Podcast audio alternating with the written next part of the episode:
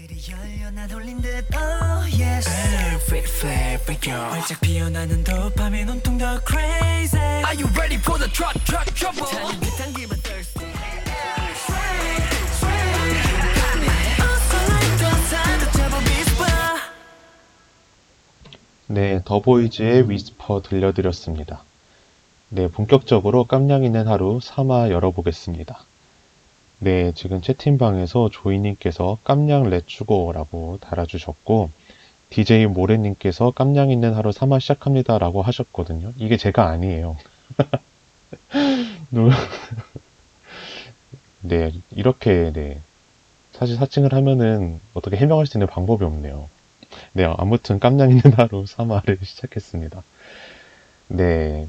또 이제 지난주에 마치가 이제 챕터 1의 마지막 화를 방송을 해줬고, 이제 제가 또 챕터 2를 열게 됐는데요. 또 생각보다 시간이 빠르더라고요. 일주일 나랑 격주로 하는 방송이다 보니까, 아, 사실 내심 좀 여유가 있겠지? 라고 생각을 했는데, 정신 차려 보니까 방송을 해야 될 날이 와서, 이번 방송 조금 허겁지겁 준비를 했습니다. 그 방송 시작하기 전에 좀 말씀드릴 게 있다면 이유를 알 수 없는데 갑자기 제 이어폰이 조금 음질이 갑자기 좀 깨지기 시작을 했어요. 뭐 듣는데 불편한 정도까지는 아닌 것 같은데 뭐 잡음이 많이 들릴 수도 있을 거는 같아요. 그래서 방송 직전에 발생한 이유여서 조금 양해를 해주시면 감사하겠습니다. 저랑 같이 방송하는 DJ 마치가 그 DJ 모래를 대신했던 범인인 걸로 확인이 됐습니다. 이제 제가 조금 오늘 약간 정신이 없어서 방송 홍보에 약간 소홀했는데 마치가 대신해서 많이 홍보를 해줬습니다. 들으러 와주셔서 너무 감사하고요. 마치한테도 감사합니다. 조이님께서 오잉 지금 음질 너무 좋은데요? 이라고 하셨는데 지금 또 고쳐졌을 수도 있어요. 근데 고쳐졌다면 정말 다행이네요. 네. 저희 뭐 여느 방송들 그렇듯이 방송 시작하기 앞서서 뭐 small talk를 하고 갈까요? 음, 요즘은 너무 새삼스럽지만 제 근황을 얘기해 보자면 제가 이제 늦깎이 교환학생이 돼서 다음 학기에 이제 4-1인데 교환학생 이제 막차를 타고 가게 됐습니다. 미국으로 갈 건데요. 그 준비를 하면서 사실 되게 준비할 게 생각보다 되게 많았거든요. 그 학교 입학 처리할 때 처리할 것도 있고, 미국을 입국하려다 보니까 뭐 비자 관련해서 처리할 것도 많았는데, 이제 뭐 사실 다다음 주쯤에 비자 인터뷰가 있는 거 말고는 현재로서 제가 할 수 있는 건 사실 다 한 것 같아요. 그래서 지금 조금 여유로운데, 그 여유가 생기니까 드는 생각이 제가 영어를 좀 못하는 편이거든요. 물론 이제 뭐 전국적인 그러니까 대한민국 표준 기준으로 놓고 봤을 때는 잘하는 거일 수 있지만 저는 제 영어 실력에 항상 의문이 있거든요. 그래서 제가 이제 2학기 걔가 제가 교환학생 갈 거라는 거를 스스로 어느 정도 확정 짓고 나서 그 연세대학교 안에 교환학생 동아리 동아리라고 해야 될까요?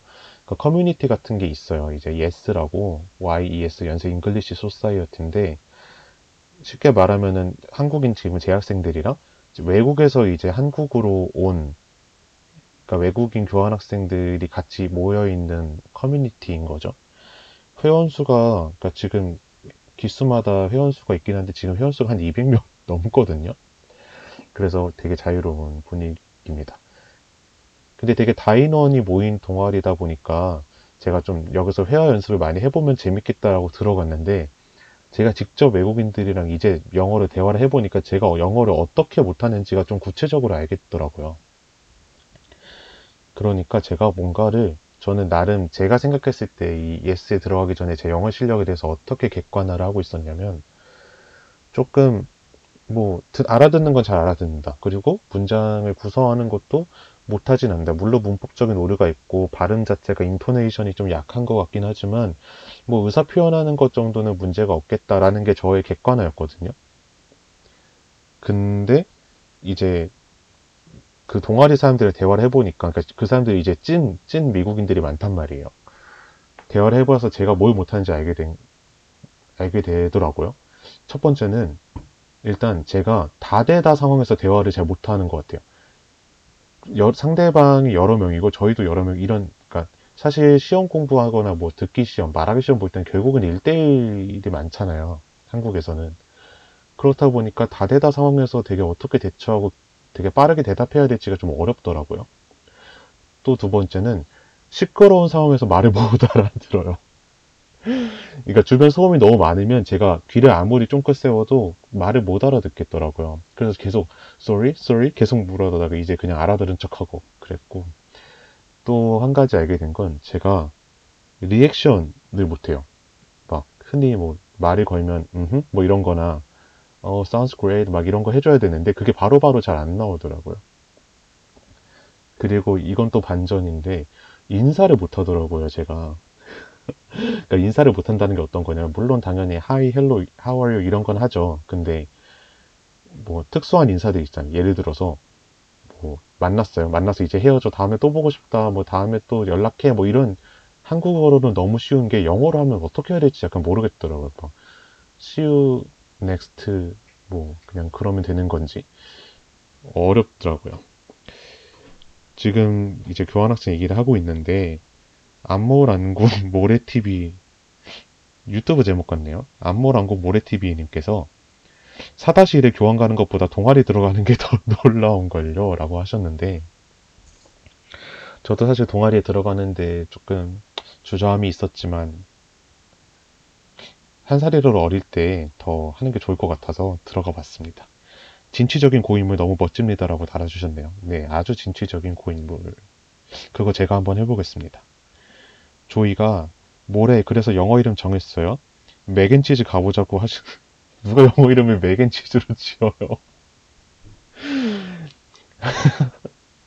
제 성이 안 쉬니까 뭐 메간치즈 뭐 이 정도는 할 수 있을 것 같은데 맥앤치즈?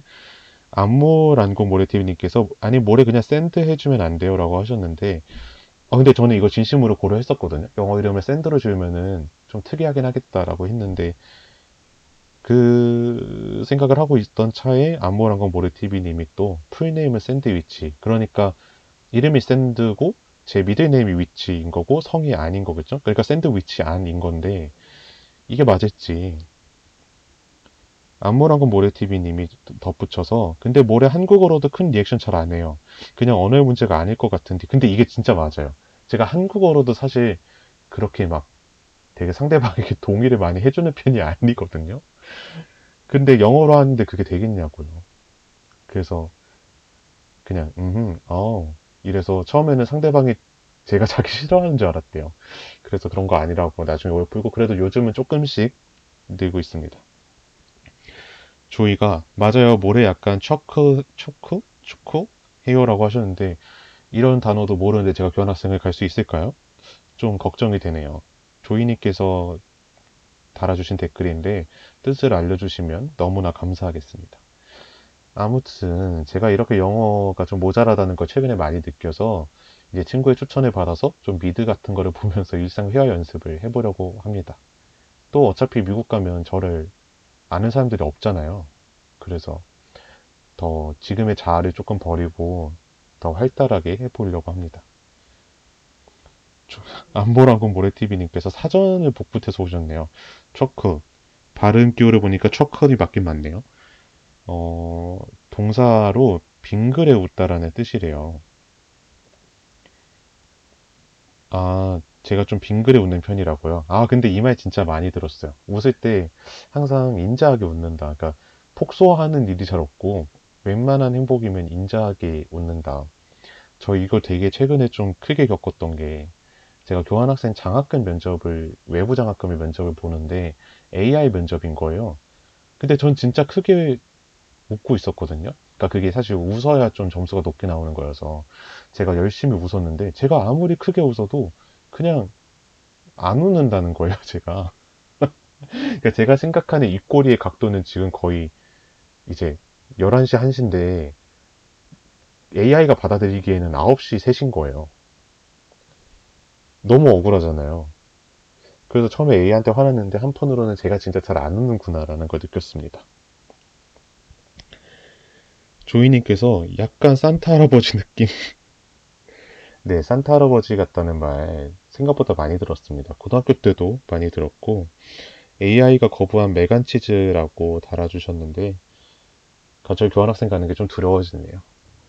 열심히 해보겠습니다. 아휴, 서론이 좀 길었네요. 저희 방송 또 시작해야 되는데 너무 혼자 너무 개인적인 얘기를 많이 했네요. 3화 방송 시작해 보겠습니다. 네, 저희 깜냥 있는 하루는 이제 우리 일상을 뒤흔드는 걱정과 실현, 나를 파괴하기도 하는 내부와 외부의 위협들을 용기 있게 대면해 보는 방송입니다.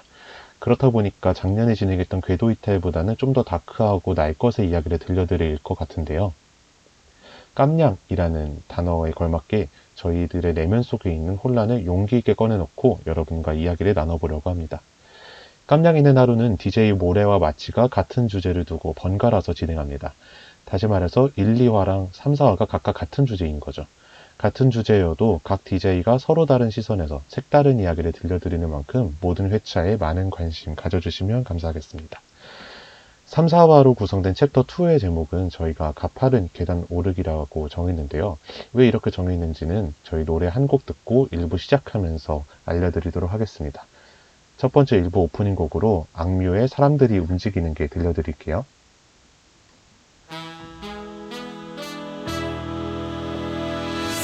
움직이는 게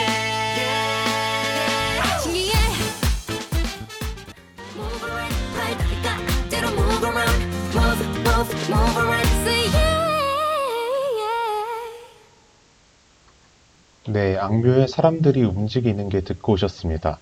제 이제 본격적으로 깜냥 있는 하루 일부 시작해 보려고 하는데요. 일부 코너의 제목은 요란한 깜냥 관찰록입니다. 일상에서 성공, 실패했던 크고 작은 우당탕탕 도전 경험을 자유롭게 나누고 이야기하는 시간인데요. 여러분들의 사연으로 함께 만들어가는 방송입니다. 저희 두 번째 챕터의 주제를 가파른 계단 오르기라고 말씀을 드렸는데요. 어, 인생을 살아가면서 저희들은 더 나은 미래를 만들기 위해서 노력합니다. 그거는 직업적인 거일 수도 있고 또 내면적인 거일 수도 있겠죠.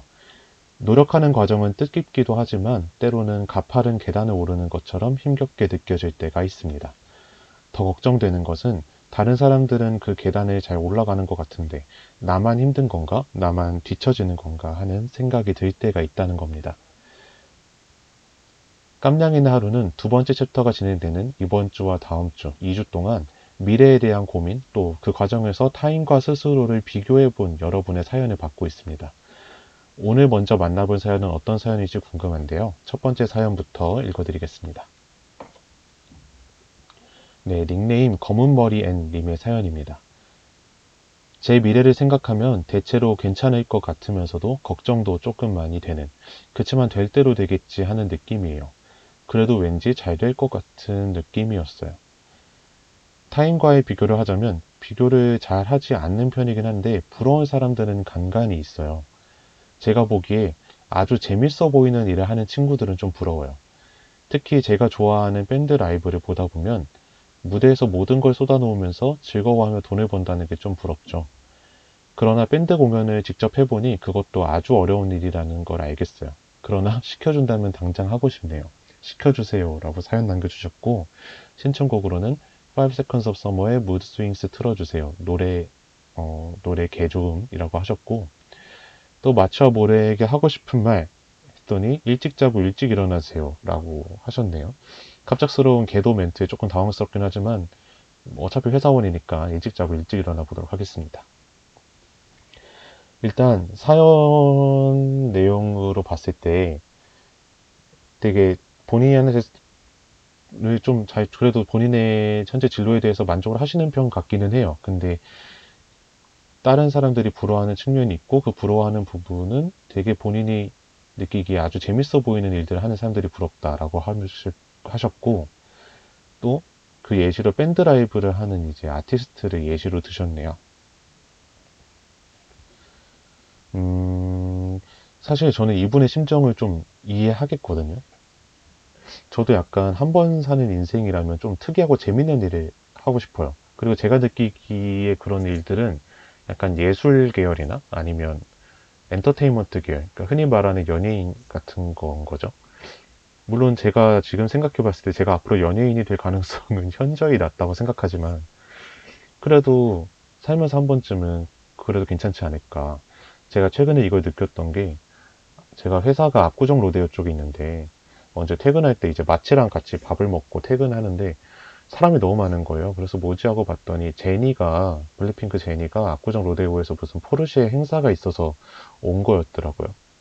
근데 그 행사 자체를 좀 찾아보니까 제니의 이제 서명을 넣고 제니를 위한 디자인이 된 포르쉐를 만들어 준 거예요. 포르쉐가 그걸 보면서 와 저런 인생은 어떤 삶일까? 포르쉐가 나를 위해 차를 만들어 주는 삶은 어떤 삶일까라는 생각이 들더라고요. 물론 모든 사람의 인생은 소중하고 각자의 또 기쁨이 있는 거겠지만 또 그런 걸 보면은 아 저런 삶도 부럽다라는 생각이 드는 게 사실입니다. 기본적으로 사람들을 좀 열광케 하는 매력적인 또 팬이 있거나 아니면 팬까지는 아니라도 뭔가 빠른 상호작용이 끊임없이 일어나는 일을 해보는 게 저는 한 번쯤은 버킷리스트에 들어가는 것 같아요. 다만 제가 이 부분을 조금 걱정하는 건 사실 한국의 아티스트들이 굉장히 어린 나이에 이제 커리어를 시작을 하잖아요. 꼭 아이돌뿐만이 아니라 배우들도 아무래도 20대에 가장 꽃답고 청춘 같은 시절의 작품을 찍어야 되기 때문에 그런 것 같은데 저도 그래서 아무래도 나이나 여러 가지 문제 때문에 그런 일을 주저하게 되는 것 같아요. 근데 한편으로는 제가 항상 스스로 위안을 갖는 부분 중 하나가 저는 모니카 그 댄서 있잖아요. 댄서 모니카의 사례를 보면서 항상 위안을 얻거든요. 모니카가 댄서 커리어를 제가 알기로는 20대 후반에 시작했다고 들었어요.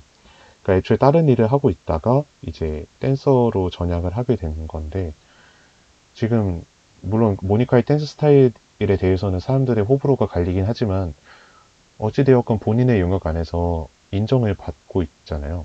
그런 예술적인 분야에서. 특히 예체능 같은 분야는 어떤 천재성이 요구되는 부분이잖아요, 흔히들.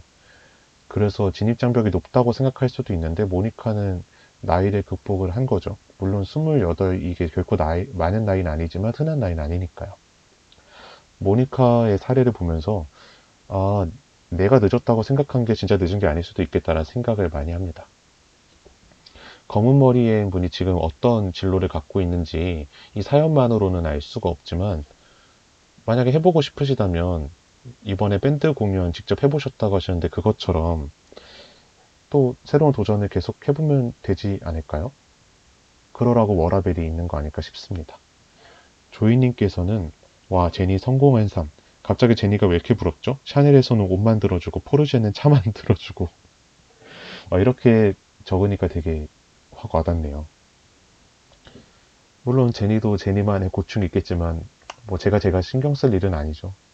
제니인데 아무튼 그렇습니다. 지금 이렇게 나왔던 이 내가 하고 싶은 일, 내가 생각하기에 멋진 일, 이런 주제를 제가 2부에서 좀 더 자세하게 다뤄볼 수 있을 것 같아요. 그래서 2부로 넘겨보고 다음 사연을 만나봐야 될 것 같습니다. 다음 사연 만나기 전에 신청곡 먼저 듣고 올 건데요. 오소스의 무드 스윙스 듣고 오겠습니다. I can tell by the look in your eyes that you don't wanna fight on a Friday night. Living my life looking from the outside. How accuse me when I try to push you away without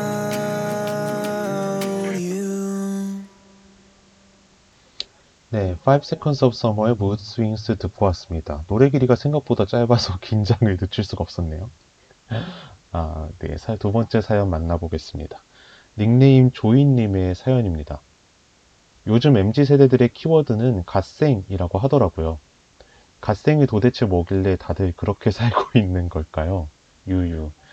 저는 아직도 아무 생각 없이 놀고 싶은 마음만 가득가득한 about to be 22살인데 주변에서는 하나둘씩 학회에 들어가고 공모전에 참여하고 자격증 준비를 하고 있는데 나 혼자만 이렇게 놀고 있나 싶기도 하고 시간이 지날수록 조급함만 더해지고 있는 요즘입니다. 다들 좋아하는 거, 잘하는 거를 찾아봐라 하고 하는데 말만 쉽지 시- 실제로는 어려운 것 같아요. 그냥 하소연할 데가 없어서 깜냥 있는 하루에 사연 보내봐요 이라고 사연 주셨고요. 신청곡으로는 포스트 말론의 Myself 부탁드립니다 라고 하셨습니다. 또 DJ 마치와 모래에게 남기고 싶은 말로 마치 모래 열 최고의 DJ들 여러분이 있어서 열비 빛나요 라고 하셨는데 아유 사실 열비 밝은 데는 조이의 역할이 크지 않을까요?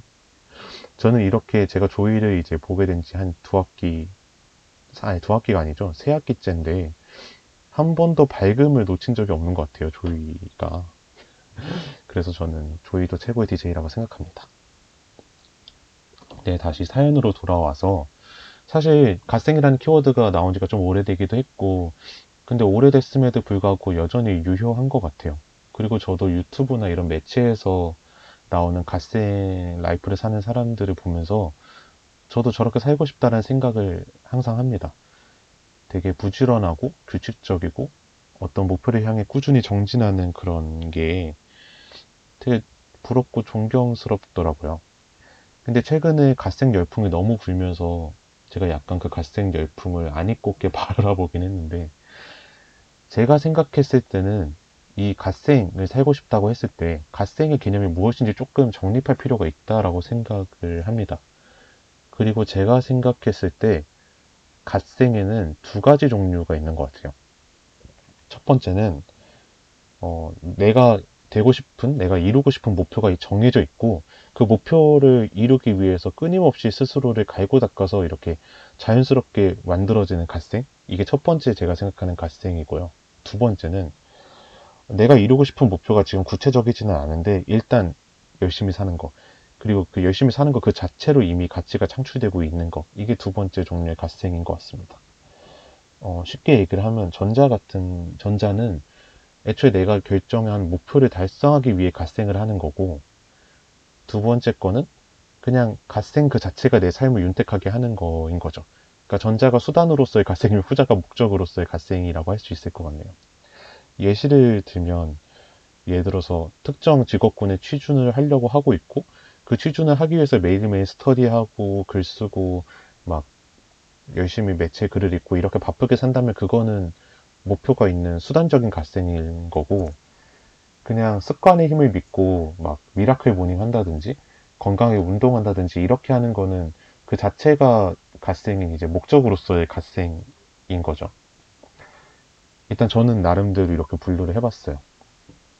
근데 사연으로 다시 돌아와서 봤을 때 조이님은 뭐 학회나 공모전, 자격증 이런 거 말씀을 하는 걸로 봐서는 이제 취준 같은 어떤 특정 목표를 달성하기 위한 수단적인 의미의 갓생을 좀 부러워하시는 것 같다라고 저는 느꼈어요.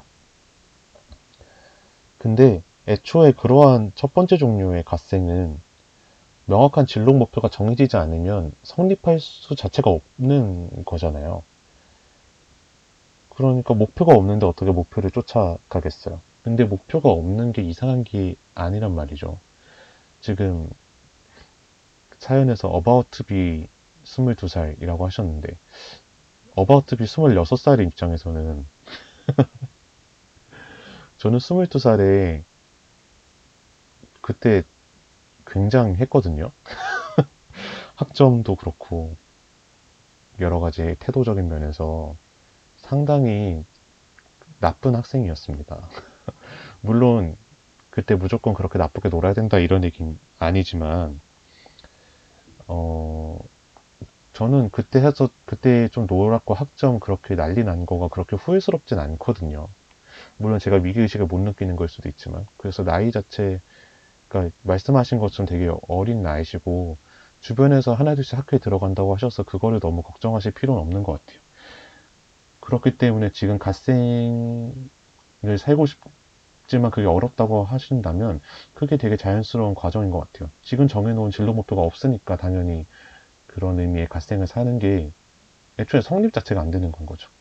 그리고 그게 이상한 것도 아니고요. 다만 이제 아무래도 주변 사람들을 보다 보면 나도 저렇게 성실하게 살고 싶다 이런 생각이 들기는 하잖아요. 그래서 만약에 갓생을 꼭 살고 싶다 하시면 첫 번째 종류의 갓생 말고 두 번째 종류의 갓생. 그러니까 습관적인, 그러니까 내가 일찍 일어나고 첫 번째 사연처럼 일찍 일어나고 일찍 자는 습관 아니면은 매일매일 부지런하게 운동하는 거나 아니면 마음가짐을 좀 더 착하게 먹거나 이런 류의 그냥 그 자체로 습관이 있기 때문에 훨씬 나를 건강하게 만들어주는 그런 종류의 갓생을 도전해 보시면 좀 더 명확하게 긍정적인 일상을 살아보실 수 있지 않을까라는 생각을 조심스럽게 해봅니다. 조이님께서 댓글로 등판해 주셨는데 모래가 내리는 갓생의 정의가 너무 와닿아요. 목표가 없이 그냥 살고 있는 저에게 딱 필요한 말. 근데 이게 어, 조금 오해의 여지가 있을 수 있을 것 같아서 덧붙여서 말씀을 드리면 저는 목표가 없는 삶이 어, 나쁘다고 생각하지 않아요. 그러니까 제가 이 말을 한 이유가 목표가 없으면 갓생을 살 수 없다. 그러니까 목표를 세워라. 이게 아니라 목표를 세워야 하는 갓생이 있고 목표를 세우지 않아도 되는 갓생이 있는데 만약에 지금 목표가 없을 수, 없다면 없다면 후자를 고르라라 라는 취지의 말씀이었어요. 목표를 무조건 만들어야 된다 이런 건 아니었습니다. 조이님께서 습관부터 고쳐야겠네요. 좋은 습관부터 가져야겠어요. 고마워요 모래라고 하셨는데 사실 저도 정말 막 살거든요. 물론 한 살 한 살 먹으면서 이제 몸이 안 좋은 부분도 있고 어렸을 때부터 아 나는 이 부분이 조금 부족한 것 같다라고 알고는 있었지만 고치지 않은 것들이 이제 나이를 먹어갈수록 그게 점점 빙산의 일각처럼 점점 드러나는 게 많더라고요. 그래서 한 살이라도 어릴 때 조금씩 고쳐보려고 합니다. 저도 함께 고치면 좋을 것 같아요. 그래도 제가 생각했을 때 조이는 일단 그 밝은 에너지가 자산인 것 같아요. 그래서 저는 그게 부럽습니다. 네, 두 번째 사연 여기까지 만나보도록 하고요. 조이님께서 신청하신 포스트 말론의 Myself 듣고 마지막 사연 만나러 가겠습니다. 네, 노래 듣고 올게요.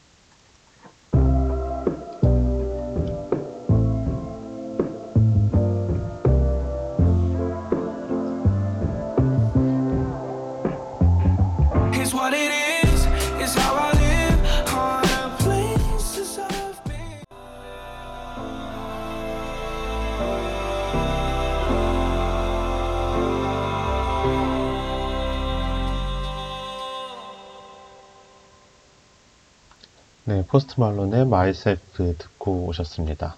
저 이제 마지막 사연을 시작할 텐데요. 마지막 사연 하기 앞서서 조금 궁금해 하시는 분들이 있을까봐 미리 말씀을 드리면 저희가 2주에 걸쳐서 같은 주제로 방송을 하다 보니 어, 사연을 이미 보내주신 분들 중에서 다음 주에 해당 사연이 방송되시는 분들이 있습니다. 그래서 오늘 사연이, 본인 사연이 나오지 않았다고 너무 마음 상하지 마시고 다음 주 방송을 또 기다려 주시면 감사하겠습니다. 네, 그럼 이제 마지막 사연 시작할 텐데요. 이분은 닉네임이 좀 특이해 하시고 닉네임의 요청사항이 있으세요. 이런 경우가 처음인 것 같은데. 닉네임이 아몰레드, 아, 몰래, 몰래, 몰래, 안몰레 님의, 님인데요. 제가 이름이 진짜 본명의 성이 안씨고, 지금 DJ명은 모레다 보니까 저를 안모레라고 부르시는 분들이 있어요. 그 언어 유희에 착안을 해서 이렇게 지어주신 것 같은데, 닉네임 요청 사항이 이거를 노래로 불러달라고 하시네요.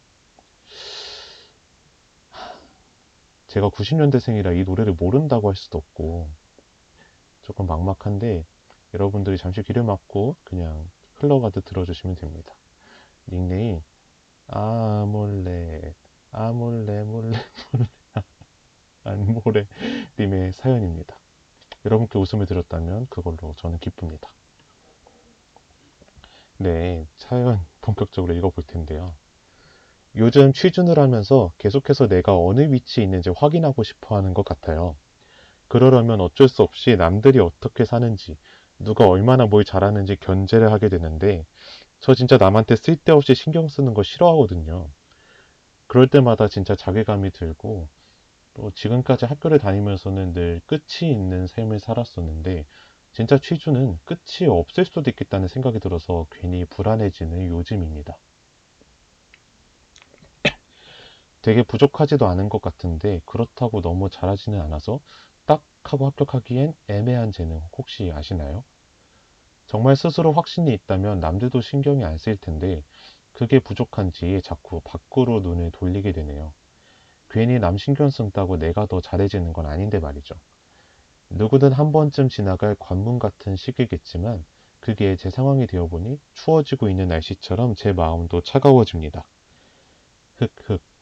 올 겨울 안에는 꼭 무언가 해내서 마음까지 편안하고 따뜻한 겨울을 보내고 싶어요. 라고 사연 주셨고, 신청곡으로 따뜻한 겨울을 기다리면서 솔의 메리메리 신청합니다. 라고 해주셨습니다.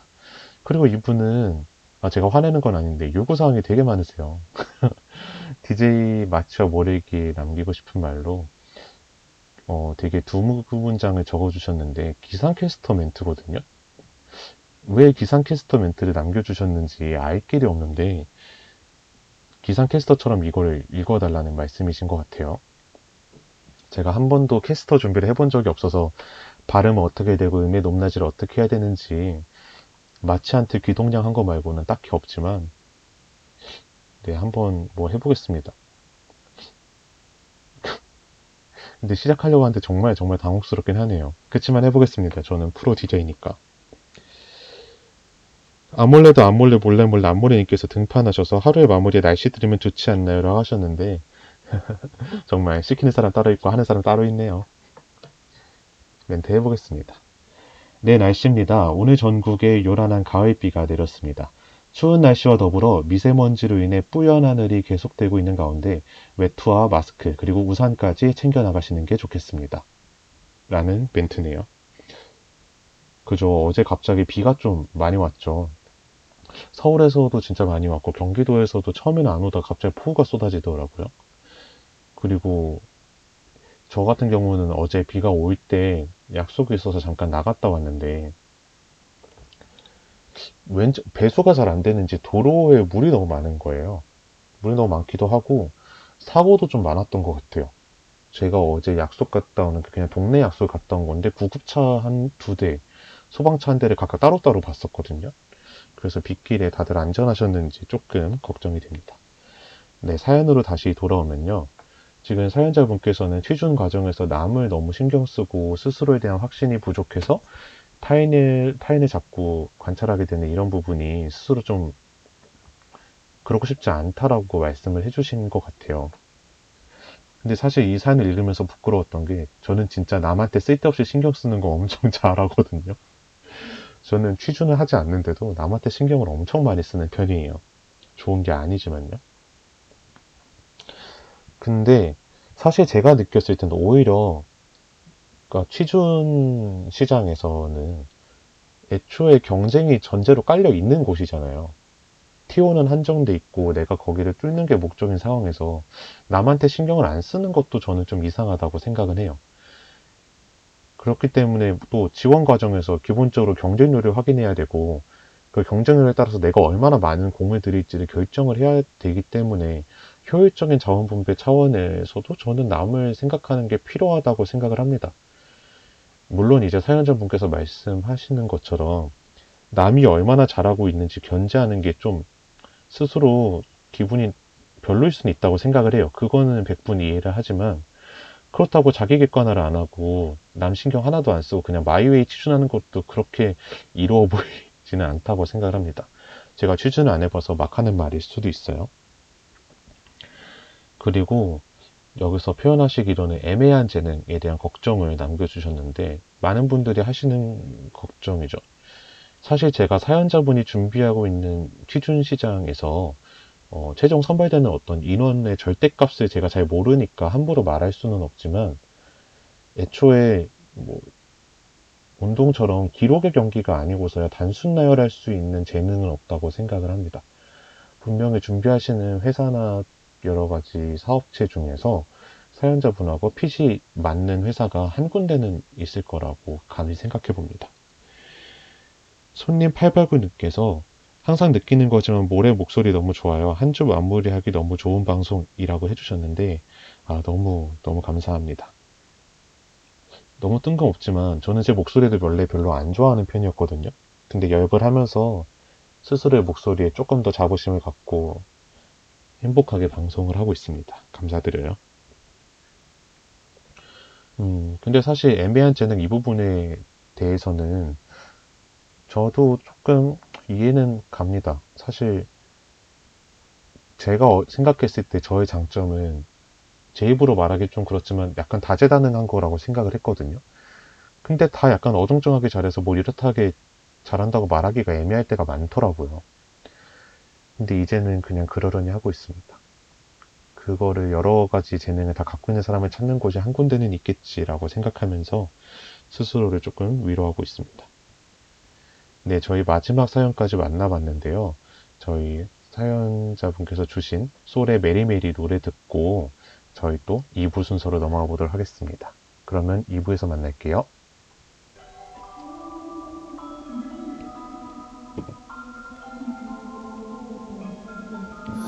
언제였을까 오래전에 나 창문 밖 새로운 세상에.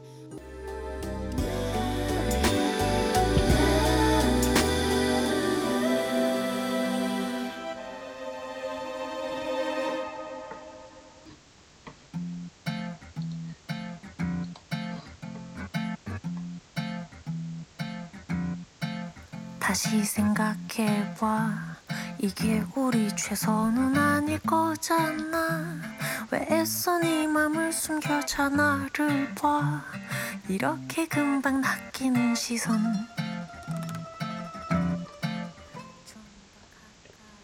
DJ의 솔직한 고민 기록을 여러분께 공유하는 시간. 2부 순서는 집사훈련 보고서입니다. 감동하게 함께 좀 더 있자 네가 나타나기 전까지 난 외로워 아니 심심해 네, 2부 순서로 넘어왔습니다. 네, 2부 순서는 집사훈련 보고서인데요. 어, 앞에는 사연 방송이었다면 이번 순서에서는 DJ 개인의 좀 더 날 것의 이야기들을 들려드릴 수 있는 시간이 될 것 같습니다. 저희가 가파른 계단 오르기라는 챕터를 하면서 우리들의 진로 고민, 그리고 타인과 자신을 비교하는 습관에 관해서 이야기를 해보겠다라고 말씀을 드렸는데요. 이제 3, 4화에 걸쳐서 DJ 모래와 DJ 마치가 각각의 주제에 관한 자신의 이야기를 들려드릴 예정입니다. 그러면 차근차근 2부 순서를 진행을 해볼게요. 첫 번째 주제는 진로 고민인데요. 진로 고민에 관해서 DJ 모래로서 어떤 얘기를 하면 좋을까라는 고민을 많이 했습니다. 그리고 이번에 어- 제가 생각했을 때 어떤 걸 들려드리면 좋을까를 이제 결정을 했는데요. 바로 하고 싶은 일과 어울리는 일입니다. 이 주제가 뭔지 설명을 드릴게요. 흔히들 이제 진로를 결정을 할 때 잘하는 일과 좋아하는 일을 구분 지어야 된다라는 말을 되게 많이 하잖아요. 근데 사실 저는 이 부분이 그렇게 요즘 유효하다고 생각하지는 않아요.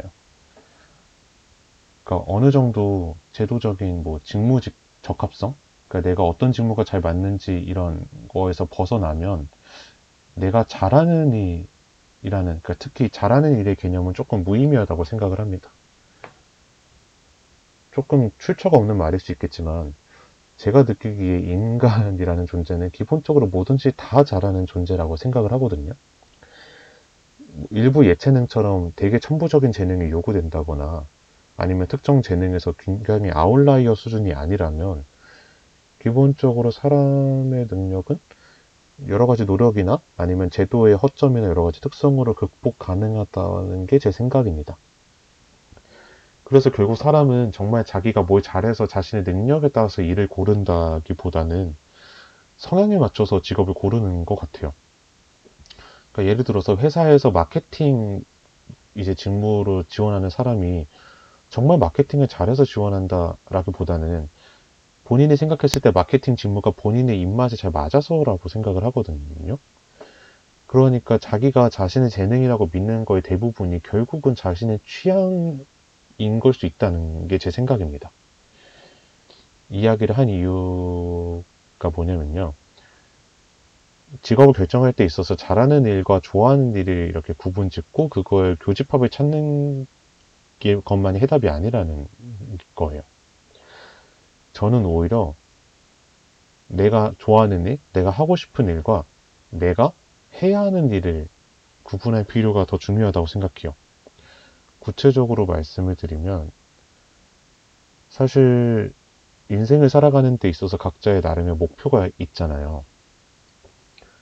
그게 예를 들면, 아, 나는 조금 워라벨이 있는 삶을 살고 싶어. 이런 거일 수도 있고, 나는 좀 부자로 솔직히 살고 싶어. 나는 적어도 내 자식한테 돈 아끼고 싶지 않고, 결혼해서도 내 소득 마음대로 있고, 가끔씩 한 달에 한 번 정도는 명품 살 수 있는 그런 사람이 되고 싶어. 하는 사람도 있고, 아, 나는 봉사하는 삶을 살고 싶어. 훨씬 더 소박하고 간소하게 살고, 내가 벌어들이는 돈은 네, 최대한 많이 기부하고 싶어. 하는 사람도 있고, 아니면 종교적으로, 아, 나는 11조라는 원칙을 지키고 싶어. 난 내가 돈을 벌면은 그거의 10분의 1은 무조건 헌금으로 낼 거야. 나는 종교적으로 내가 더 몰입하는 삶이 내 삶에선 더 가치 있는 삶이야. 라고 하는 사람도 있을 수 있겠죠? 근데 그런 목표를 하기 위해서 어울리는 직업이 정해져 있다는 거예요. 만약 고소득자가 되고 싶은 사람이라면 당연히 고소득을 벌 수 있는 직업을 해야 되는 거고, 어, 내가 누군가 결혼하지 않고 나 혼자 사는 삶을 그린다면 적당한 직업을 고를 수도 있겠죠. 근데 그걸 결정하는 게 생각보다 본인의 의지가 아닐 수도 있다는 생각이 들어요. 대표적인 예시로 부양의 문제가 있겠죠. 내가, 나는 사실 그렇게 돈을 많이 벌고 싶은 욕구는 없는데, 내 가족들이, 예를 들어서, 좀 아픈 사람들이 있어. 그래서, 가족들의 생각을 하면 내가 돈을 많이 벌어서 먹여 살려야 될 것 같아. 이런 사람이 있을 수가 있겠죠. 그런 경우라면, 고소득의 직장은 그 사람이 하고 싶은 일이라기보다는 그 사람이 해야 하는 일이겠죠. 저는 여기서 오는 간극이 더 현대사회에선 크다고 생각을 합니다. 저 같은 경우는, 음, 저는 항상 예술 분야에서 일을 하고 싶다라는 생각이 항상 갖고 있었어요. 근데, 어, 정말 솔직하게 말씀을 드리면, 제가 연세대를 나왔고, 공부를 고등학교 때 못하지 않았었고, 제가 생각했을 때 저는 회사에 갔을 때 일을 못하는 타입인 것 같진 않았어요. 제가 하고 싶은 일은 자유로운 예술가적인 일이지만, 어, 현실적인 문제로 봤을 때 가족이 기대하는 일은 더 건실한 회사원일 수도 있겠다는 생각이 들더라고요. 그리고 그게 제 미래를 위해 더 맞을 수도 있겠다는 생각도 들고요. 제가 말씀드린 프레임에 비춰봤을 때 제가 하고 싶은 일은 아티스트지만 저에게 어울리는 일, 제가 해야 하는 일은 회사원일 수 있는 거겠죠. 그 간극을 어떻게 조화시킬지가 저의 고민입니다. 박완서 작가의 소설 중에는 그런 문구가 제가 어렸을 때 읽었지만 되게 인상 깊었던 게 세상에는 때로는 사랑하는 결혼보다 어울리는 결혼을 하는 게 더 나을 수 있다라는 취지의 문장이 있었거든요. 물론 그게 소설이니까 박완서 작가님 개인의 생각은 아니겠죠. 어찌되었건 그 말이 저는 어렸을 때 되게 충격이었거든요. 어? 사랑하는 사이의 결혼이 아니라 어울리는 사이의 결혼이 더 나을 수도 있다고? 그 문장이 단순히 뭐 재산 부분의 이야기는 아니었거든요. 그러니까 사회적으로 환영을 받으려면 어, 기대되는 욕구, 기대되는 요구 사항에 부합해질 필요도 공동체 사회에서 필요하다고 생각을 하지만 아, 그게 나의 인생을 뒤흔드는 어떤 결정에서도 그게 필요할 수 있다라는 거. 그거를 그 소설을 읽으면서 처음 알게 된 것 같아요. 여러분들은 하고 싶은 일과 또 본인에게 기대되는 일이 다른가요? 만약 그게 다르다면 그걸 어떻게 조화시킨지 여러분들 의견을 또 들어보고 싶기도 합니다. 본인이 하고 싶은 일과 가족이나 친구 또는 사회가 자신한테 기대하는 직업이 다르신 분이 있다면 댓글로 남겨주시면 또 읽어드릴게요. 그러면 진로 고민에 관한 저희 생각은 여기까지 일단 마무리하고 또 2부 중간곡으로 넘어가겠습니다. 2부 중간곡으로 장기하의 부럽지가 않아 듣고 올게요.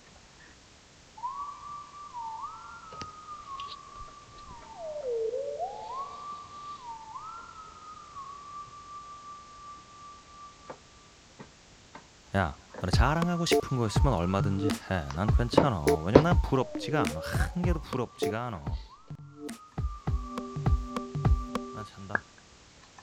네. 장기하의 부럽지가 않아 듣고 왔습니다.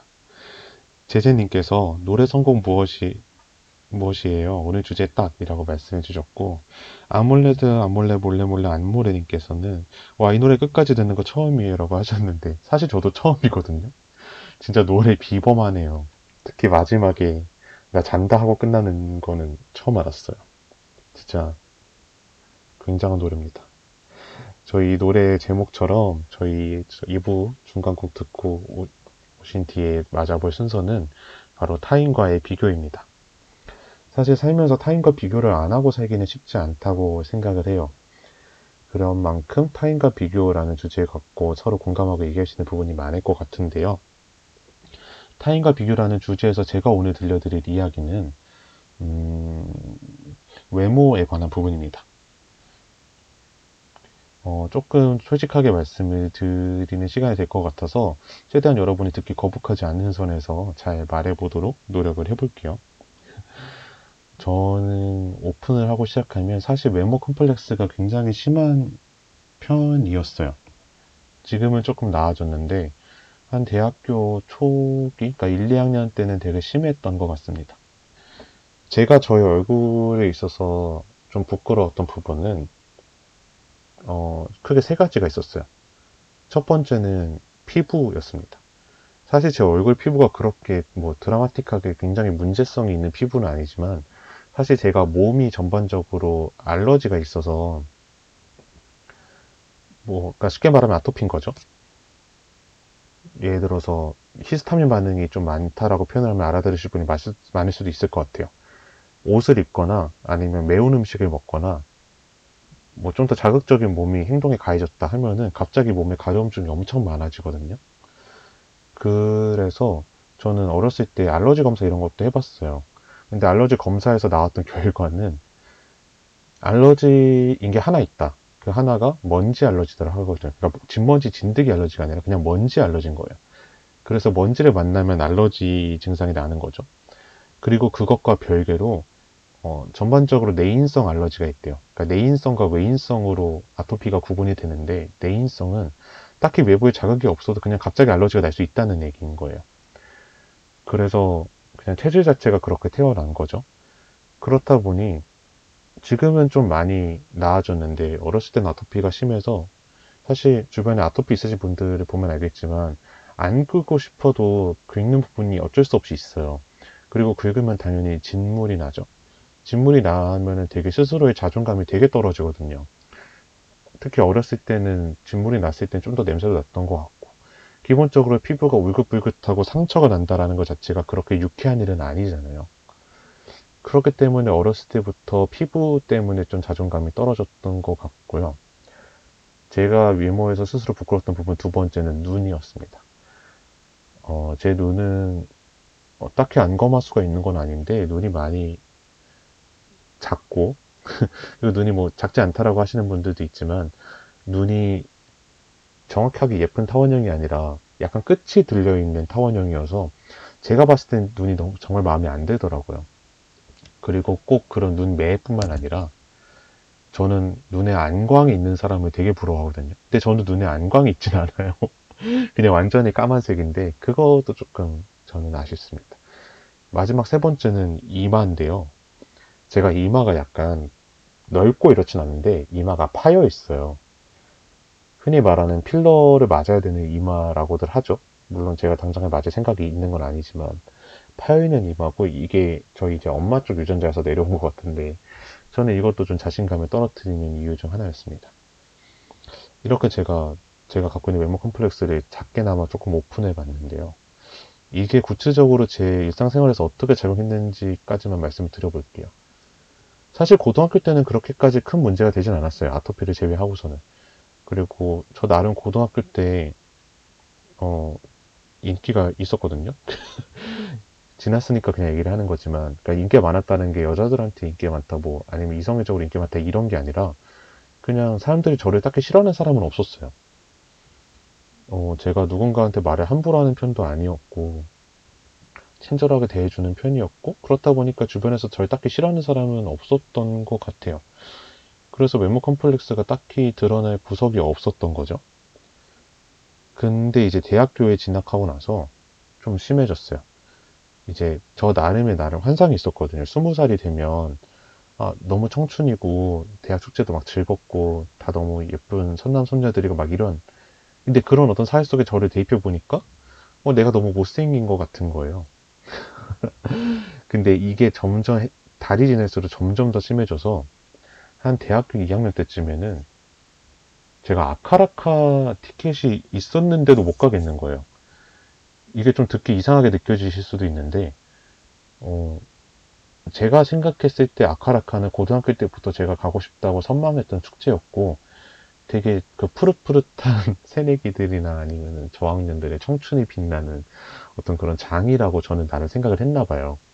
근데 거기에 비춰봤을 때 제가 너무 못난 거죠.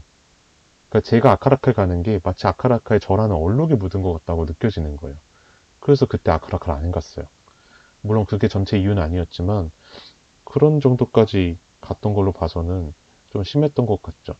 근데 이제 군대를 다녀오면서 좀 외모에 신경 쓸 일이 많이 없어지니까 좀 많이 나아지더라고요. 아무튼 이렇습니다. 여러분들 중에서도 혹시 외모 컴플렉스가 있는 분이 있는지 또 궁금하네요. 아몰레도 아몰레 몰래 몰래 안몰레님께서 어 닉네임 말하기 힘드네요. 지금도 인기 많아요라고 하셨는데 아 그렇게 말씀해 주셔서 감사합니다. 어 제가 왜 외모 컴플렉스가 더 컸는지를 생각을 해보면 제가 추구하는 가치들 관련이 없지는 않을 것 같아요. 저는 저뿐만이 아니라 그냥 이 외부 세계를 바라볼 때 되게 아름답고 예쁜 거를 엄청 좋아하거든요. 물론 아름다운 거를 싫어하는 사람은 없겠지만 특히 더 제가 뭔가 예술적인 거를 만들어내고 그 예술적인 걸 찾고 이런 거를 되게 좋아하더라고요. 흔히 말하는 좀 탐미하는 마음이 있는 거죠. 제가 지금 엔터테인먼트 회사에서 인턴을 하고 있는데 그것도 사실 비슷한 결의 이유라고 생각을 합니다.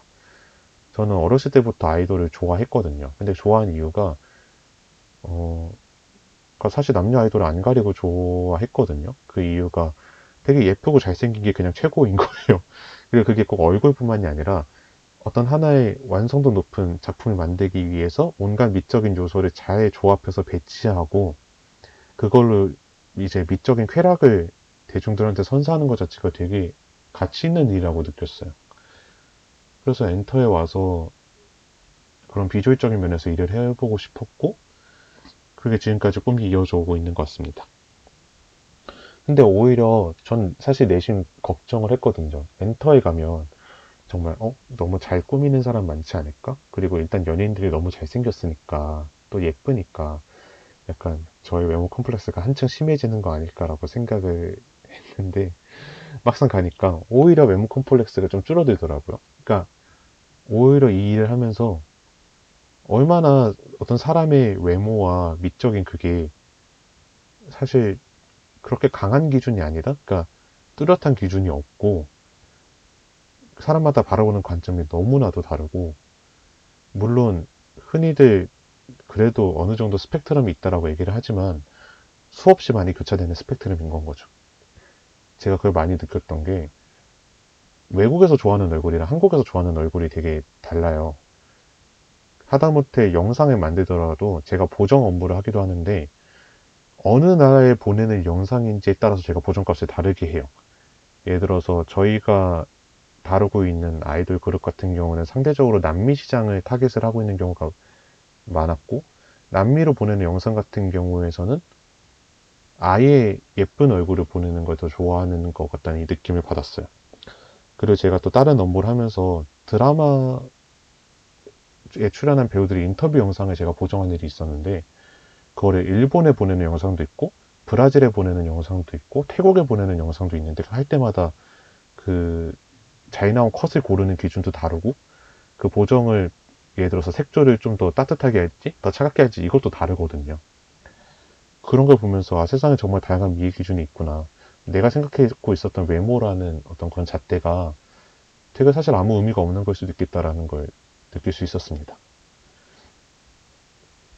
물론 제가 지금의 외모 컴플렉스가 아예 해소됐다고 말하기는 조금 어려울 것 같아요. 그렇지만 음, 조금 더 제 내면의 어떤 건강, 내면의 아름다움을 가꾸는데 더 노력할 수 있도록 좀 마음을 바꿔보고 있는 시점입니다. 또 여러분들은 어떻게 이 부분을 받아들이고 계신지 궁금하네요. 네, 이렇게 저희 2부 순서를 마무리해 보려고 하는데요. 음, 저희 2부 엔딩곡으로는 레드벨벳의 Rainbow Halo를 들려드리려고 합니다. 이게 이 노래가 좀 제가 설명을 굳이 드리자면 이 Rainbow Halo 그러니까 그 한국어로 뭐라고 해야 될지 모르겠네요. 그러니까 무지개에서 넘어오는 빛인 건 거죠. 그러니까 사실 사랑하는 사람을 마주했을 때 어떤 그 아름다운 그 순간의 인상을 표현한 노래라고 저는 생각을 하는데 어떻게 생각을 해, 해보면은 내가 받아들였을 때 사랑할 수 있는, 그러니까 아름답다고 느껴지는 사람의 것은 굉장히 손에 잡히지 않는 거일 수 있겠다. 그러니까 매체에서 흔히 표현해주는 너무나 정형화되어 있는 어떤 기준이 아니라, 어, 내가 좋아하는, 내가 좋아하는 얼굴, 내가 좋아하는 인상, 내가 좋아하는 느낌은 되게 무지개의 빛처럼 손에 잡히지 않는 걸 수도 있겠다라는 생각을 많이 하게 된 노래였습니다. 이렇게 짧게나마 저의 인상을 남기고 이 노래 들려드리고 저희 outro로 넘어가 보겠습니다. 레드벨벳의 Rainbow Halo 들려드릴게요.